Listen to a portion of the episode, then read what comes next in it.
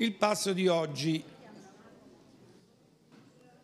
è un passo conosciutissimo, uno dei miracoli di Gesù. Ecco qui l'Evangelo di Marco al capitolo 5, dal verso 21, cosa ci riferisce. Gesù passò di nuovo all'altra riva e una grande folla si radunò attorno a lui ed egli stava presso il mare. E uno dei capi della sinagoga, chiamato Iairo, venne e vedutolo, gli si gettò ai piedi e lo pregò con insistenza dicendo, la mia bambina sta morendo, vieni a posare le mani su di lei affinché lei, lei sia salva e viva. Quando Gesù andò con lui e molta gente lo seguiva e stringeva, lo stringeva da ogni parte. Una donna che aveva perdite di sangue da 12 anni e che aveva molto sofferto da molti medici e aveva speso tutto ciò che possedeva senza nessun giovamento, anzi era piuttosto peggiorata, avendo udito parlare di Gesù, venne dietro tra la folla, gli toccò la veste perché diceva, se riesco a toccare almeno le sue vesti, sarò salva. In quell'istante la sua emorragia ristagnò ed ella sentì nel suo corpo di essere guarita da quella malattia. Subito Gesù, conscio della potenza che era emanata da lui, voltatosi indietro verso la folla, disse, chi mi ha toccato le vesti? I suoi discepoli gli dissero, tu vedi come la folla ti, stringe, ti si stringe attorno e dici, chi mi ha toccato? Ed egli guardava attorno per vedere colei che aveva fatto questo. Ma la donna, paurosa e tremante, ben sapendo quello che le era accaduto, venne, gli si gettò ai piedi e gli disse tutta la verità. Ed egli le disse, figliuola, la tua fede ti ha salvata, va in pace, sii guarita dal tuo male. Una guarigione, un miracolo. Sono belli i miracoli, no? Vediamo un po', facciamo un sondaggio. Chi può dire con certezza di aver avuto nella propria vita un miracolo? Con certezza. Io ho ricevuto, allora rialzate la mano, vediamo un po', e gli altri non avete fatto questa esperienza ancora? Magari il Signore ce la fa fare questa mattina. Che ne pensate? Ora, il miracolo qui è dato dalla presenza di Gesù. Perché abbiamo notato che il miracolo quasi è stato rubato, no? È stato rubato perché questa donna, senza chiedere a Gesù, non ha nemmeno chiesto, non ha fermato Gesù dicendo Signore io voglio che tu faccia questo. Di nascosto ha toccato il lembo del vestito, della lunga veste evidentemente di Gesù e quindi è stata guarita da un male eh, di cui solo lei poteva dire di essere stata guarita, perché era una, in, um, un'emorragia, no? che nella sfera femminile tante volte si manifesta. Eh, chi poteva dire che effettivamente eh, fosse stata guarita, era stata guarita? Solo lei l'ha potuto dire. E, ehm, in questo senso noi eh, questa mattina andiamo a spiegare pure il titolo della meditazione. Qual era il titolo? La naturalezza, o forse avrei potuto dire l'ordinarietà dei miracoli. Ordinarietà, ma i miracoli sono straordinari. Eppure nella vita del credente il miracolo dovrebbe essere un fatto ordinario. Lo devo ripetere questo. Nella vita del credente il miracolo dovrebbe essere la prassi, noi dovremmo vivere nei miracoli. E eh, così come eh, è stato un fatto, almeno nel rapporto con la gente che era lì attorno alla donna e a Gesù, un fatto che eh, poteva testimoniare solo la donna, dicevo, il fatto che era stata guarita, così anche nella vita del credente. Il fatto di poter dire se qualcosa è un miracolo o non è un miracolo, beh, non è dato agli altri. Gli unici che possono se dire se il miracolo è accaduto o non è accaduto è la persona che lo riceve. uno può sentirsi un miracolato e qualcuno potrebbe dire di che cosa? Beh, io mi sento un miracolato. E vabbè, ma se fossi stato un miracolato non avresti perso i capelli. Però io mi sento con i capelli lunghi e biondo. Che cosa voglio dire? Che noi dobbiamo sentire, avere quella certezza e diciamo così, vivere um, la naturalezza del miracolo. Noi sentiamo che i miracoli sono per noi. E guardate, c'è anche un'altra cosa importante. Eh, il miracolo è anche qualcosa che va, diciamo così, è un po' almeno, il fatto di poter sentire il miracolo, è al di fuori dal tempo. Perché qualcuno può già sentire di essere detentore di un miracolo senza che il miracolo ancora effettivamente si sia eh, verificato. Attenzione, con questo non dobbiamo diventare dei matti che gridiamo al miracolo quando il miracolo non c'è, però attenzione, il beneficio che la fede porta dentro di noi è già un miracolo.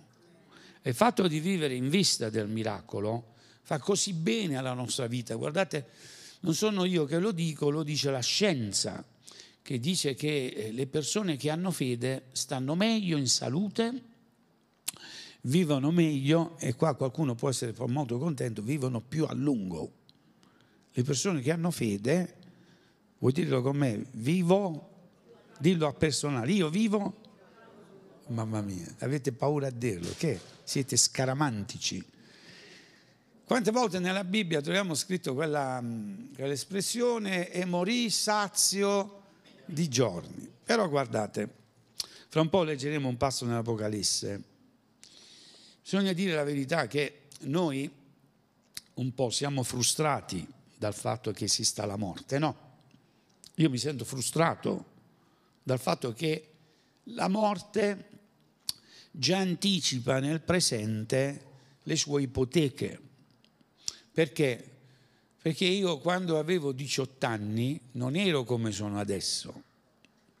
E quindi il passare del tempo lo sto registrando sul fisico. Voi no, perché siete tutti, vi vedo tutti quindicenni questa mattina. Però eh, bisogna ammetterlo, non siamo in forma come lo eravamo quando avevamo 18 anni, no? 18 anni non avevo nemmeno il senso di quelle vertigini che oggi magari qualcuno può avere perché sale su una scala. Non so se avete notato, eh, tu sali e inizi un po' ad avere il senso delle vertigini. Perché? Eh, non perché tu sia cambiato e sia diventato pauroso, ma perché il fisico cambia. Okay? Quindi la morte già inizia a reclamare qualcosa, è brutto da doverlo dire, però la verità è questa e non soltanto reclama in un certo senso il diritto a dover dire che c'è uno stop alla vita biologica, però è anche vero che delle sofferenze nella nostra vita noi le registriamo e non soltanto sofferenze di carattere fisico, ci sono anche delle sofferenze di altra natura. La sofferenza accompagna l'uomo da quando nasce fino a quando muore. D'altronde quando il bambino nasce è una cosa triste da doverlo dire, la prima cosa che gli fa, quella che aiuta a partorire, come si chiama? L'ostetrica, eh, eh, gli dà uno schiaffetto. Cioè io adesso sono nato e tu già mi dai uno, uno schiaffo perché devi piangere.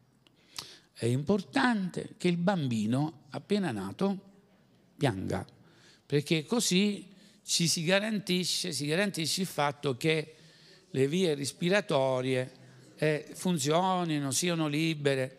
E perché se venisse ridendo uno non potrebbe essere la stessa cosa? No, lo schiaffo e devi piangere. Ora, un'altra domanda. Chi di voi ha deciso di nascere? Qualcuno nella storia ha mai deciso di nascere? Sì, Gesù. Gesù è l'unico che ha deciso di venire al mondo. Noi no. nessuno mi ha mandato un telegramma dicendo guarda che il 15 maggio del 62 preparati perché devi nascere se vuoi, se vuoi. No, sono impegnato, ho altro da fare. No, no, io sono venuto al mondo e non sapevo niente.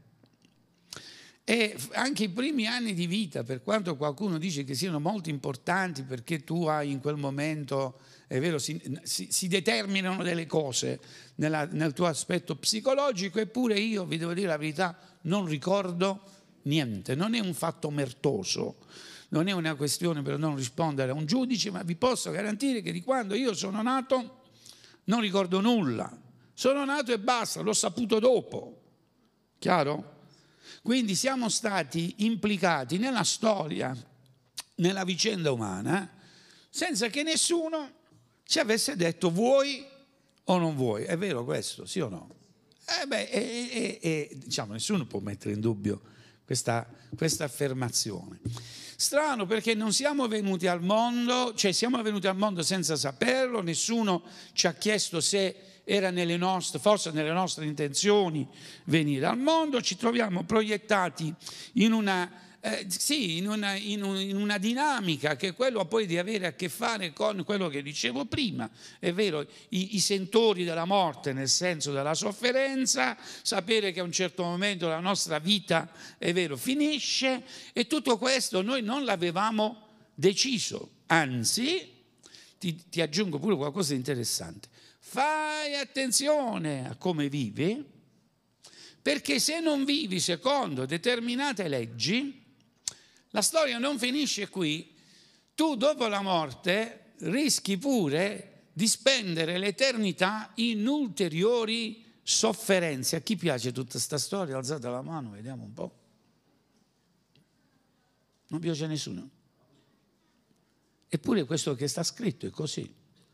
Ah, scusate, ma me lo potevate dire prima di nascere, non avrei, avrei potuto esercitare il diritto della non nascita. Però se questo è vero da una parte, dall'altra parte, quanto siamo attaccati alla vita? Quanto siamo attaccati alla vita? Nessuno di noi vuole rinunciare alla vita, vero? Anzi, si fa di tutto per allungarla. Adesso la scienza finalmente ci ha, ci ha informato che hanno trovato, questo in un'università, non mi ricordo più dove, non è in Italia però peccato, e, e hanno trovato la maniera per allungare la vita perché hanno scoperto il motivo per cui l'uomo muore. il processo dell'invecchiamento è il motivo per cui eh, l'uomo muore e stanno lavorando per fare in modo che l'uomo non muoia più. Adesso io vi apro uno scenario, no? Che cosa sarebbe dalla fede se la scienza ti dicesse che no, tu non muori più? Uno sta dicendo, ma ti sei alzato male oggi? Noi siamo in chiesa, eh sì, ma eh, sono cose da chiesa queste. Cosa sarebbe dalla fede se eh, è vero tu domani avessi modo di andare in farmacia e puoi comprare per 5,25 euro ticket 2 euro la confezione per allungare la vita di 25 anni. Aspetta, quanti la vorrebbero questa? Diciamo la verità. Prendi questa e non solo è vero allunghi la vita, ma in che maniera? Perché ringiovanisci. Chiaro? Perché se dobbiamo vivere a 200 anni, eh, che detto, non, val, non vale la pena, no? Insomma, tutte queste, eh, diciamo, queste richieste che abbiamo, perché in realtà è una richiesta che sta dentro di noi. Noi la escludiamo perché diciamo è impossibile, no? Però può essere pure che la scienza è qualcosa di simile riesca a proporcelo, no? Sono tutte cose che dentro di noi, nella nostra natura, in modo più evidente in modo evidente, ci chiediamo e desideriamo. Ripeto, ci chiediamo e desideriamo. Allora cos'è il miracolo?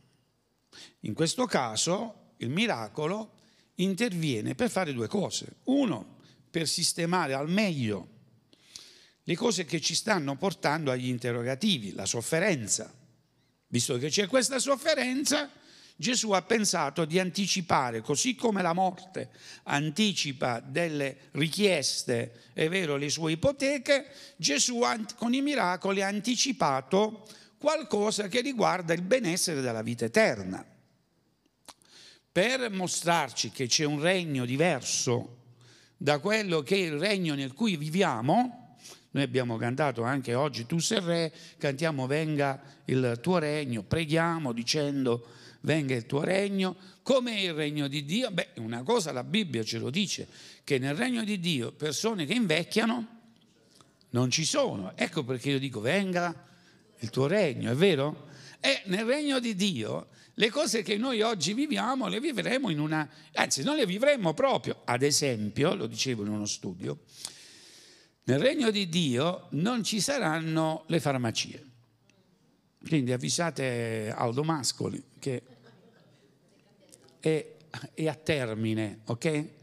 Ma pure la, la moglie, la commercialista, pure questa professione non ci sarà non ci saranno tutte le professioni, ad esempio la polizia, ci sarà la polizia. E tu che hai studiato da poliziotto, che devi fare? Farai un'altra cosa. I soldati, dalle loro vanghe, dalle loro armi faranno le zappe, quindi è come se sta dicendo la Bibbia, i soldati andassero a zappare la terra, che non è male, ok? È tutto un sistema diverso. Tutto ciò che riguarda il controllo, mi spiego? quelli che fanno le, le, le videocamere e il registratore, questo non ci sarà. Il mondo sarà completamente diverso, sì o no? Eh, ma veramente sarà diverso. E non è un piccolo cambiamento, è un cambiamento radicale. E quando Gesù è venuto, è venuto a mostrarci qualcosa che riguarda il regno di Dio. Perché questa donna, come tanti di noi, aveva un male. Aveva speso tutto quello che aveva dai medici, scritto così, con sofferenza, aveva sofferto molto presso i medici e non aveva risolto niente. Quindi questa, questo che è il sistema nel quale viviamo, in questo sistema Gesù si è avvicinato, è entrato, parliamo della presenza di Gesù, e ha spiegato che nel regno di Dio tutto questo non esiste. E come l'ha spiegato? L'ha spiegato tramite il miracolo. Ok? Quindi questa donna di colpo ha visto il benessere nella sua vita e avendo ricevuto benessere è stata l'unica legittimata a dire nemmeno io mi sono guarito, ma io mi sento cosa del regno di Dio già c'entrava nella sua vita. Allora cos'è il miracolo a ogni livello? Prendere qualcosa di ciò che sarà del regno di Dio e portarlo nella nostra vita. E se questo è, ti porta benessere, significa che tu hai ricevuto, diciamolo, un miracolo. Ecco cos'è il miracolo. Il miracolo significa già prendere qualcosa di ciò che non è, non è, oggi nel nostro sistema, prenderlo, portarlo e viverlo. La speranza. Tre sono le cose importanti. La fede, la speranza. Guardate che mh, fatto di... Eh, ieri abbiamo avuto un incontro a Bari dove si dava la spiegazione di qual è il termine eh, speranza, disperazione, disperazione, e giustamente diceva che il termine disperazione significa essere privi della speranza. Io aggiungerei qualcosa di un po' più preciso, più tecnico, che disperazione significa essere separati dalla speranza perché quel termine di significa separazione, cioè sapere che la speranza c'è, ma io, io non, non ho niente a che fare con questa speranza, sono separato. Di Gesù è scritto nel suo nome le genti spereranno. Quindi c'è una speranza, ok? Quando noi viviamo secondo il modo di vivere, è vero, della società, noi siamo separati da quella speranza. Quale speranza? Beh, se uno compra la medicina, una speranza ce l'ha nella medicina, giusto? Se uno va dall'avvocato, una speranza di giustizia, di ricevere giustizia, ce l'ha. Ma noi stiamo parlando di una speranza diversa. Così come Gesù dice, io non vi do la pace come il mondo la dà, anche nella speranza, la nostra speranza non è basata sugli uomini, la nostra speranza è basata sulla parola di Dio. Questa parola di Dio ci anticipa qualcosa del regno di Dio. Amen. E quindi quando noi speriamo, noi stiamo già vivendo qualcosa che non riguarda la vita di questa terra, ma riguarda la vita del cielo. Ecco perché la gioia del Signore è dentro di noi. Ah, sapete, non perché noi siamo degli ebeti. Tante volte vedi il cristiano che sorrise e qualcuno può dire sempre sorride quello che non è normale. Sì, noi non siamo normali. Perché non siamo normali? Perché noi stiamo guardando verso il regno di Dio. Amen. E la, la cosa interessante di questo miracolo è il modo con cui questa donna entra in questa speranza, che è un furto. Possiamo dire che questo è un furto di miracolo, perché qui non abbiamo una informazione circa il diritto o la mancanza di diritto a ricevere il miracolo. Sappiamo soltanto che il diritto era nella sofferenza. Perché soffri? hai diritto. Chiaro? D'altronde Gesù tante volte ha detto che quelli che soffrono su questa terra poi non soffriranno nel cielo. Ricordate? Facciamo un esempio. Ricorderete sicuramente la parabola del, del ricco e, e, di Lazzaro. No? Il nome del ricco non lo sappiamo, il nome del povero, eh, come si chiamava? Lazzaro, che Lazzaro non significa ricco, povero, è il nome del povero. E questo ci dice una cosa, che il povero nella sua sofferenza è perfettamente conosciuto dal Signore. Viene dato il nome del povero, il nome del ricco, un ricco. Perché Dio non, ha, non ama i ricchi?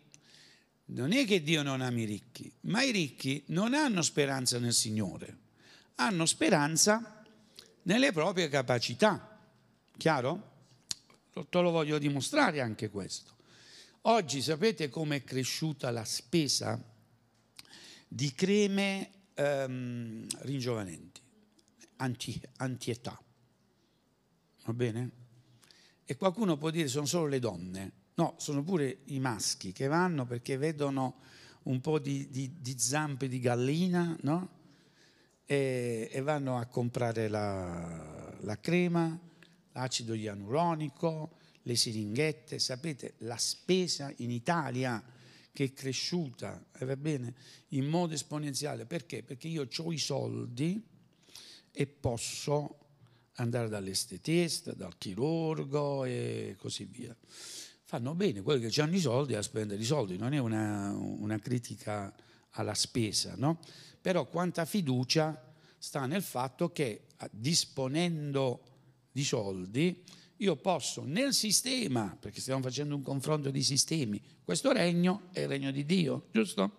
E in questo sistema io ho modo eh, di muovermi. D'altronde, se non sbaglio, era Salomone che diceva il denaro fa fronte a molte cose. Il povero il denaro non ce l'ha, Giusto? Cosa fa il povero? Va a rubare. No. Cosa fa il povero? Il povero prega il Signore. Dio conosce il nome del povero. Perché? Perché il povero ha tante volte detto a Dio, Signore, io sono qui. Quindi il Signore si è accorto di lui, scusate questa maniera semplice per spiegare la cosa, no? Quindi il Signore conosce il nome del povero, chiaro? E quindi abbiamo introdotto questa parte della parabola per dire che quando Gesù poi la spiega, dice siccome, e Abramo nella parabola che, lo, che la spiega, no? Siccome il povero ha avuto molte sofferenze nella vita, adesso è nel seno di Abramo. Invece tu che eri ricco e non ti sei interessato degli altri, adesso sei nell'Ades. Quindi il diritto che deriva dalla sofferenza dovrebbe essere in questo caso il diritto di entrare a far parte e di entrare nel regno dei cieli. Va bene? Così, siccome noi stiamo parlando del miracolo che anticipa qualcosa del regno dei cieli, la sofferenza dà diritto al miracolo. Penso che possiamo essere eh, d'accordo con questo. Ma tu moralmente non soltanto sei d'accordo, lo reclami. Perché quando vedi una persona che soffre, noi siamo arrivati a dire, Signore, o la guarisci. È vero che l'abbiamo detto. Che brutta cosa abbiamo detto. Magari quello stava sentendo. Dicevo, fatti i fatti tuoi. Sei venuto a pregare. e che sei venuto a pregare a fare? Ecco perché il credente dovrebbe sempre pregare per la guarigione. Ci siamo? il credente dovrebbe sempre pregare eh, non per la risoluzione a modo nostro del problema, noi dovremmo dire sì Signore sia fatta la tua volontà, ma ci piace pensare che nel regno di Dio, perché tu fai, fai arrivare dalle cose, ci anticipi, ci sia la guarigione. Allora il problema, ammettiamolo, è un più, un più un problema tuo che non vuoi avere una delusione. È vero? Sapete perché non ci si implica nella battaglia spirituale del miracolo? Per paura delle delusioni. Eppure, abbiamo detto, il titolo della predica è noi dovremmo vivere l'ordinarietà del miracolo. Perché? Ma se adesso io ti chiedo, non è forse vero che il nostro nome è scritto nel libro della vita? Quindi significa che facciamo parte del regno di Dio. Non è vero che abbiamo già ricevuto un regno che non può essere scosso, non riceveremo, ma abbiamo già ricevuto, anzi lo dà nel senso presente l'autore dell'epistola agli ebrei, ricevendo. Quando lo riceviamo? Sempre. La nostra vita è un gerundio, e cioè noi riceviamo sempre, ricevendo un regno che non può essere scosso, cioè non può essere smosso. Nella nostra mente, sapete che noi abbiamo una protezione nel nostro luogo santissimo, noi abbiamo delle certezze che il Signore custodisce. Chiaro?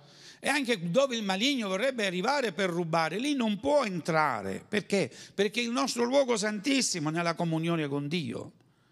E cosa sta in questo luogo santissimo? In questo luogo santissimo stanno tre principi che questa mattina vogliamo evocare, poi prenderemo un tempo di, di preghiera. Nel luogo santissimo c'è la certezza della morale di Dio, la legge. C'è il fatto che Dio provvede la manna e che Dio ha dato autorità a noi, la verga. Chiaro? Quindi lo voglio ripetere. C'è una morale che Dio, io scriverò la, la mia legge nei vostri cuori. C'è un, un senso di abbandono di, delle mani del Signore perché Dio è colui che provvede, non per un giorno, per 40 anni, cioè per tutta la vita. E poi Dio ha dato autorità. Amen. Quindi quando noi, tornando al caso della, eh, vero, della, della sofferenza, ci troviamo a, dover, eh, a, doverla gestire perché fa parte della vita, ripeto, nella vita nella quale noi non abbiamo chiesto di entrare, no? Io non l'ho chiesto, tu non l'hai chiesto, ci troviamo. Questa vita che però alla quale noi siamo legati, il Signore ci ha creati così. Nessuno di noi vuole perdere la vita, tutti la vogliono mantenere, tutti la vogliono allungare, però Signore, una vita di sofferenze no. Cosa faremo allora quando ci troviamo davanti alla sofferenza? Questa donna, stavamo parlando di questo, ruba il miracolo. Perché lo posso rubare? Perché la sofferenza mi dà diritto a farlo. D'altronde, sentite, questi giorni hanno arrestato eh, Matteo Messina L'hanno preso, ok? Quello stava in ospedale a nome di un altro, va bene? Eh, non lo so come hanno fatto, però sono riusciti a fare pure questo. A nome di un altro, quello si stava curando. Ora sappiamo, almeno da quello che ci ha detto la televisione, che questo è uno che ne ha fatte eh, non un, un, mille, un milione, ok? Di tutte le cose più atroci, fino anche prendere un bambino e scioglierlo nell'acido. Ma volete sapere la prima cosa che hanno fatto quando l'hanno portato all'ospedale eh, Aquila, all'Aquila? Siccome questo ha diritto al tumore, gli hanno organizzato lì la TAC, la camera per, ehm, per fare insomma, tutte le cose che tu per avere, conviene fare i mafiosi, ve lo dico, eh. se tu vuoi fare la prenotazione per fare la TAC devi aspettare sei mesi, quello invece ce l'ha lì vicino alla cella. Perché?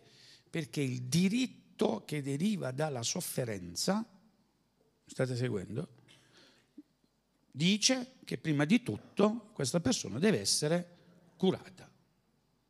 E se questo è già buono e logico, anche se a noi non piace sotto il profilo della giustizia, eh, facendo il confronto dei tuoi tempi di attesa con i suoi, eh, già avviene su questo regno, possiamo comprendere come nel regno dei cieli la sofferenza, ancora di più, abbia un peso.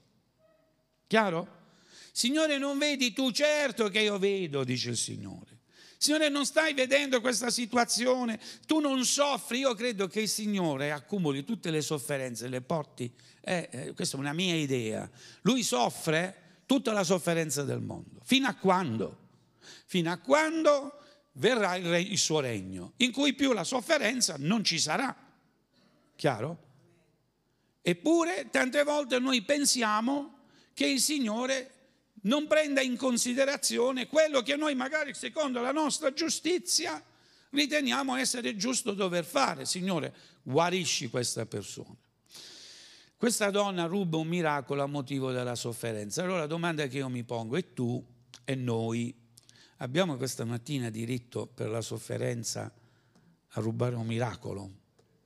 Adesso vi, vi racconto che cos'è l'effetto palloncino e poi andiamo alla conclusione. Palloncino, se avete presente i palloncini, quelli riempiti di, no, di elio, no, di acqua per fare i gavettoni, sorella. Cioè. Del gas, elio mi sembra che sia, no? e eh, tu poi lo lasci, parte. Hai mai saputo dove finiscono i palloncini tu? Boh, non finiscono sulla luna, da qualche parte si fermano, rimangono sospesi eh, nell'aria. Sapete, adesso ve lo dico dove finiscono, però non, non ci serve per l'immagine che io vi voglio dare. A un certo momento vanno così in alto la pressione interna è più forte della pressione esterna e scoppiano, non è il caso nostro. Fino a quando, è vero, non arrivano lì, dove finiscono i palloncini? Rimangono sospesi a mezz'aria, va bene? Ora quel palloncino sei tu, tu sei sospeso a mezz'aria. Dove finiscono i credenti? In che senso? I credenti hanno i piedi per terra nel senso dell'intelligenza, della capacità, però se crediamo ai miracoli possiamo dire che un po' abbiamo cantato prima in volo, quindi significa che un po' più su ci siamo, siamo d'accordo su questo, se no la nostra speranza in che senso spereremmo? Noi siamo così come i palloncini. Dove vanno a finire i palloncini? Qual è la destinazione della fede del credente. Siamo un po' a mezz'aria, no? Non siamo ancora nel cielo, però non siamo eh, radicati sulla terra. La parola di Dio ci dice che noi abbiamo già ricevuto la cittadinanza celeste. Quindi il nostro modo di pensare è un modo speranzoso. Giusto? Il credente pensa nella matrice della speranza. Tutto quello che è davanti a noi, penso che siamo tutti quanti d'accordo, pensiamo debba essere meglio di quello che è alle nostre spalle. Mm? Se c'è redenzione, Se c'è perdono, significa che quello che è davanti a noi è, è migliore di quello che è alle nostre spalle. Il diritto al miracolo non deriva evidentemente dai peccati che ha fatto alla guarigione, alla cura che ha fatto eh, Matteo Messina Denaro, quindi significa che nemmeno i peccati impediscono l'intervento di Dio nella guarigione. Ma il credente ancora di più perché i nostri peccati sono stati perdonati. Amen. I nostri peccati sono perdonati. Vi voglio leggere un passo in Apocalisse. Se lo vuoi proiettare, anche se non... Ehm, capitolo 21, verso 22. Apocalisse capitolo 21, verso 22. È scritto, nella città non vidi alcun tempio perché il Signore, Dio Onnipotente e l'Agnello sono il suo tempio. La città non ha bisogno di sole né di luna che la illuminino, perché la gloria di Dio la illumina e l'agnello è la sua lampada. Le nazioni cammineranno alla sua luce e il re della terra, attenzione, il re della terra che faranno? Porteranno la loro gloria. Di giorno le sue porte non saranno mai chiuse, la notte non vi sarà più e in lei si porterà la gloria e l'onore delle nazioni. Quindi stiamo parlando di un fatto globale, planetario. E nulla di impuro, né chi commette abominazioni e falsità vi entrerà, ma soltanto quelli che sono scritti, qua ci siamo noi. Amen. Possiamo dire amen. Chi entra? E diciamolo. Ah, che bello, siete convinti, no? Chi entra? Benissimo. Noi entriamo soltanto a quelli che sono scritti nel libro del libro dall'agnello, dalla vita dell'agnello. Poi mi mostrò, qua siamo nella piazza eh, della grande città, mi mostrò il fiume dell'acqua della vita, limpido come cristallo, che scaturiva dal trono di Dio e dall'agnello in mezzo alla piazza della città e sulle due rive del fiume stava l'albero della vita. Esso, da dodici raccolti all'anno, porta il suo frutto ogni mese e le foglie dell'albero sono per la guarigione delle nazioni. Non ci sarà più nulla di maledetto, nella città vi sarà il trono di Dio e dell'agnello. I suoi servi lo serviranno, vedranno la sua faccia e porteranno il suo nome scritto sulla fronte. Non ci sarà più notte, non avranno bisogno di luce di lampada né di luce del sole perché il Signore Dio li illuminerà e regneranno nei secoli dei secoli. Allora, questa, secondo la visione di Giovanni, è la descrizione del posto dove noi stiamo andando. Ok? Sei interessato? Mm? Allora io voglio dirti, quando tu prenoti le vacanze, vai a vedere su, su internet per dire questo hotel eh, paradiso eh, sulla terra, no? Vai a vedere, ti fanno vedere le fotografie e tu, cara sorella, chiami subito a lui, dici vieni a vedere che bello, no? Lui che ti dice sì, nella fotografia, chiaro? Però sei interessato di andare a vedere. Qui è la parola di Dio, quindi le, le fotografie che ci vengono mostrate, possiamo dire che sono quelle vere. Amen c'è, c'è un trucco qua dietro, c'è un inganno, c'è una mistificazione. Eh no, ma se, se, i bugiardi non entrano, figurati se ci vengono a dire delle cose che non sono reali. Allora la domanda è molto diretta. Quanti credono che noi saremo lì? Ci crediamo veramente che saremo lì? E cosa sta lì? Lì c'è un albero nel mezzo della piazza che ha le, le, sapete quegli alberi che hanno sviluppato le radici eh, in due parti, no? E si crea una specie di arco, da sotto l'arco, proveniente dal trono di Dio, c'è il fiume limpido come cristallo, che è il fiume di vita. Ok? Noi cantiamo, è un fiume puro che sgorga da È vero? A cosa ci stiamo riferendo? Non è mica al Giordano, no, ci stiamo riferendo a questo albero. E questo albero produce delle foglie, le produce sempre, ok? E questo albero è l'albero della vita, quello che guardate come poi sembrano due parentesi, eh, le due copertine della Bibbia, quello a cui Adamo poteva accostarsi eh, per, per vivere per sempre. Dove è finito quell'albero lo ritroviamo qua. E ci viene detto che questo albero, sapete perché? Non è per noi, perché noi nemmeno ne avremo bisogno. Noi non ne avremo bisogno, perché avremo un corpo glorificato e per le nazioni, perché porteranno la loro gloria e in cambio sembra, questo è, è vero, che riceveranno queste foglie perché la gente stia bene. Ora questo è il piano di Dio, questo è il regno di Dio e questa è la piazza principale della città celeste nella quale io non so tu, io sarò. Non so se pure tu, quanti vogliono stare, vediamo siete dubbiosi, siete dubbiosi. Guardate che se noi non crediamo in questo, l'Apostolo Paolo dice vana è la nostra fede. Allora questa è una piazza, la piazza di prima era la piazza di Gennesaret, dove c'era la vicenda umana, i corpi decadenti, no? Una donna che per tanto tempo aveva sperato ma non aveva ricevuto dai medici, aveva un problema serio, era il problema dell'emorragia, l'emorragia era della debolezza, mm? e voleva risolvere questa questione, in più c'era anche il fatto che la legge diceva che la donna che aveva l'emorragia era anche impura, essendo impura non doveva toccare niente. Noi abbiamo fatto il periodo di lockdown, questo era in perenne lockdown.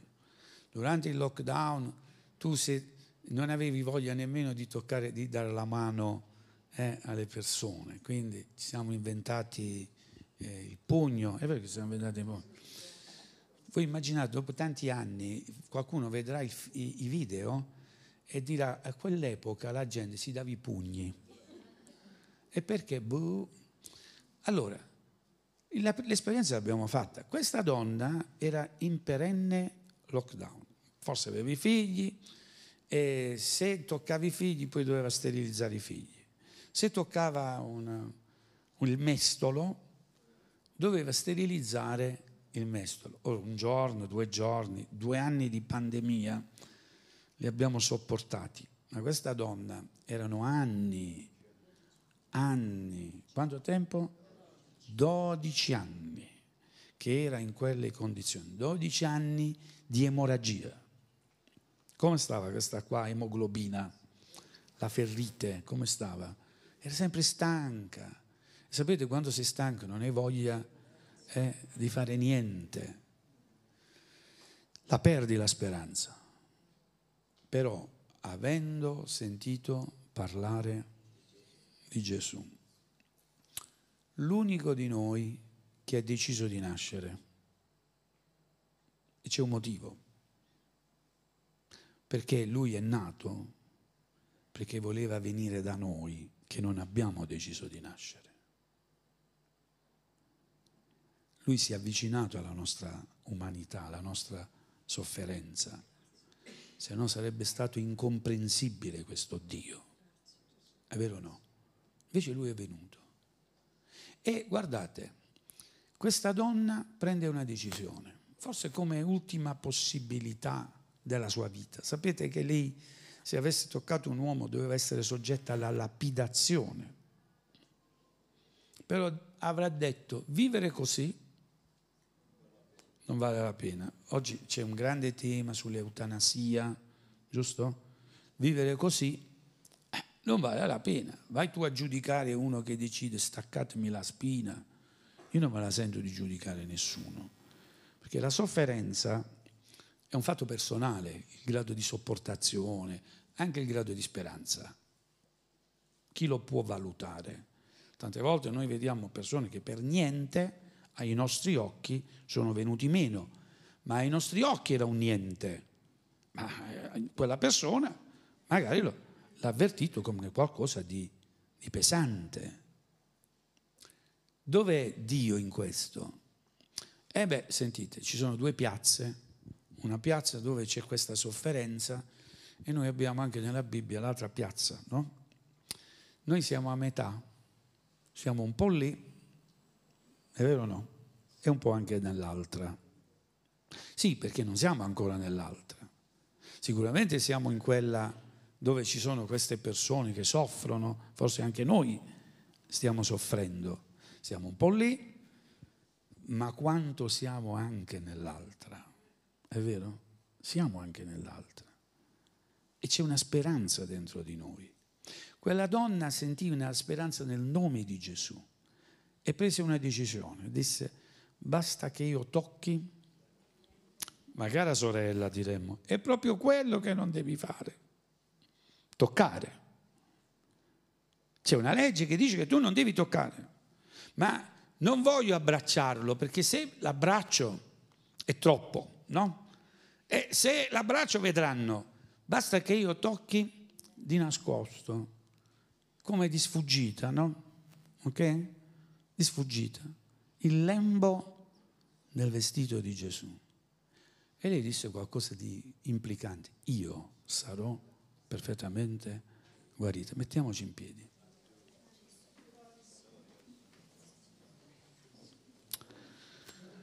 Glorifichiamo il nome del Signore. Io non so in quale dei due luoghi questa mattina sei più propenso a ubicarti. Ma sentite, la cosa importante è che in qualsiasi posto dove noi siamo, lì ci sia Gesù. Amen. La presenza di Gesù. Perché lì dove c'è la presenza di Gesù c'è il miracolo. Ecco perché noi crediamo, perché sappiamo che il Signore per grazia è con noi. Amen. Tante volte noi ci confrontiamo con l'onnipotenza di Dio e diciamo sì Signore, tu hai fatto miracoli perché tu sei Dio.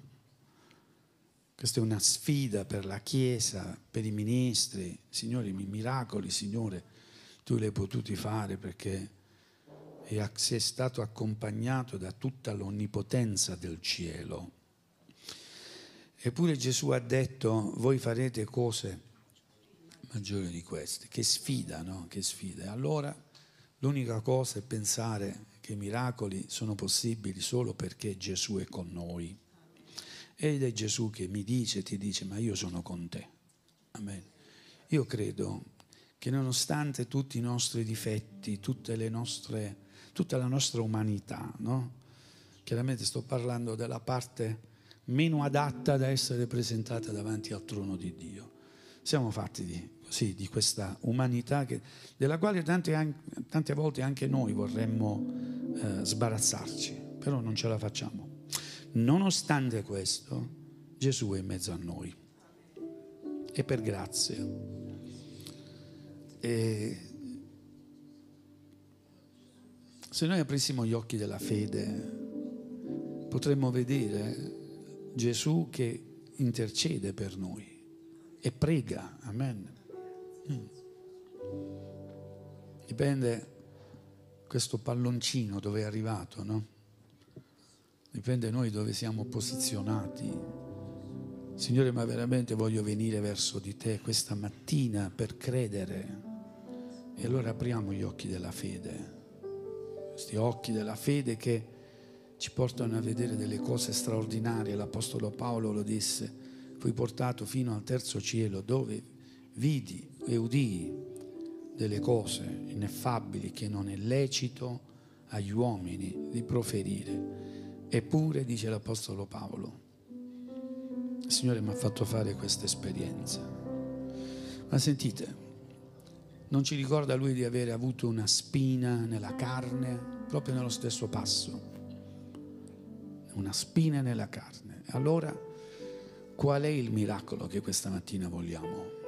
Io penso che il miracolo risolutivo per tutti noi è quello di dire o di ascoltare da Gesù quella frase che è veramente risolutiva. La mia grazia ti basta.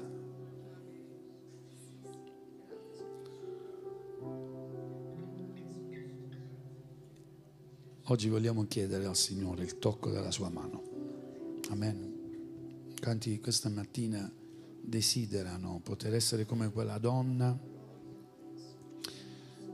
Ladri di miracoli vogliamo essere. Amen.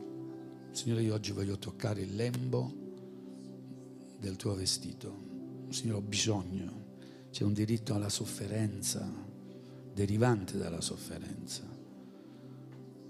Signore, io ho bisogno questa mattina del tocco della tua mano per un problema nel fisico, per un problema nel cuore, per un problema di stabilità emotiva. Io non so, il Signore sa ogni cosa. Io credo che il Signore conosce ogni situazione. Amen. E che il Signore può fare dei miracoli straordinari.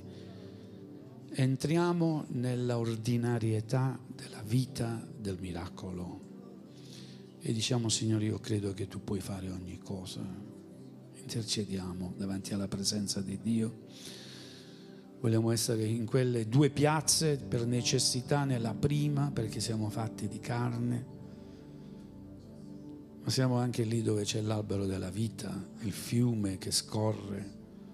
È un nostro diritto per il sangue dell'agnello che è stato versato per noi. Amen. Sangue è stato versato il suo nome è stato scritto sulla nostra fronte. Abbiamo detto che apparteniamo a quella città, l'abbiamo detto prima, abbiamo detto che crediamo. E allora noi siamo lì, nello spirito, siamo nella carne, nella piazza di Genesaret, nello spirito, siamo nella città celeste. Amen. E sapete Gesù ci ha già trasportati nei luoghi celesti, è scritto. Siamo già seduti sui troni, straordinario. Tante volte noi non riusciamo a comprendere questo. Allora se non riusciamo, è vero, a comprenderlo secondo le facoltà naturali, lasciamo che lo Spirito Santo ci ispiri. Amen. Lasciamoci guidare dallo Spirito. E così siamo nella presenza di Dio, siamo in un luogo santissimo dove possiamo ancora una volta ribadire che la sua legge è stata scritta nei nostri cuori. Questo ci aiuta nella fede. Io ho la morale di Dio in me, può dirlo, io ho la morale di Dio in me. Sua legge mi, mi guida, io so le cose secondo la sua volontà quali sono. C'è una morale scritta dentro di noi. Dio ha messo la sua legge nei nostri cuori. Amen. E così diciamo anche, Signore, fino ad oggi tu hai provveduto per me. C'è una manna. Ecco come siamo nei luoghi celesti, semplicemente evocando queste cose. Signore, tu hai provveduto per me. Amen. Signore, grazie per tutte le volte che non hai fatto mancare quello di cui la mia vita aveva bisogno. E in ultimo, Signore, hai dato autorità. Hai dato autorità sui demoni, sulle malattie. Questo è quello che la parola ti dice, mi dice. Hai ricevuto autorità. Allora oggi Lasciamo che il Signore operi in mezzo a noi. Amen. Cantiamo prima un canto e adoriamo il Signore. Gloria.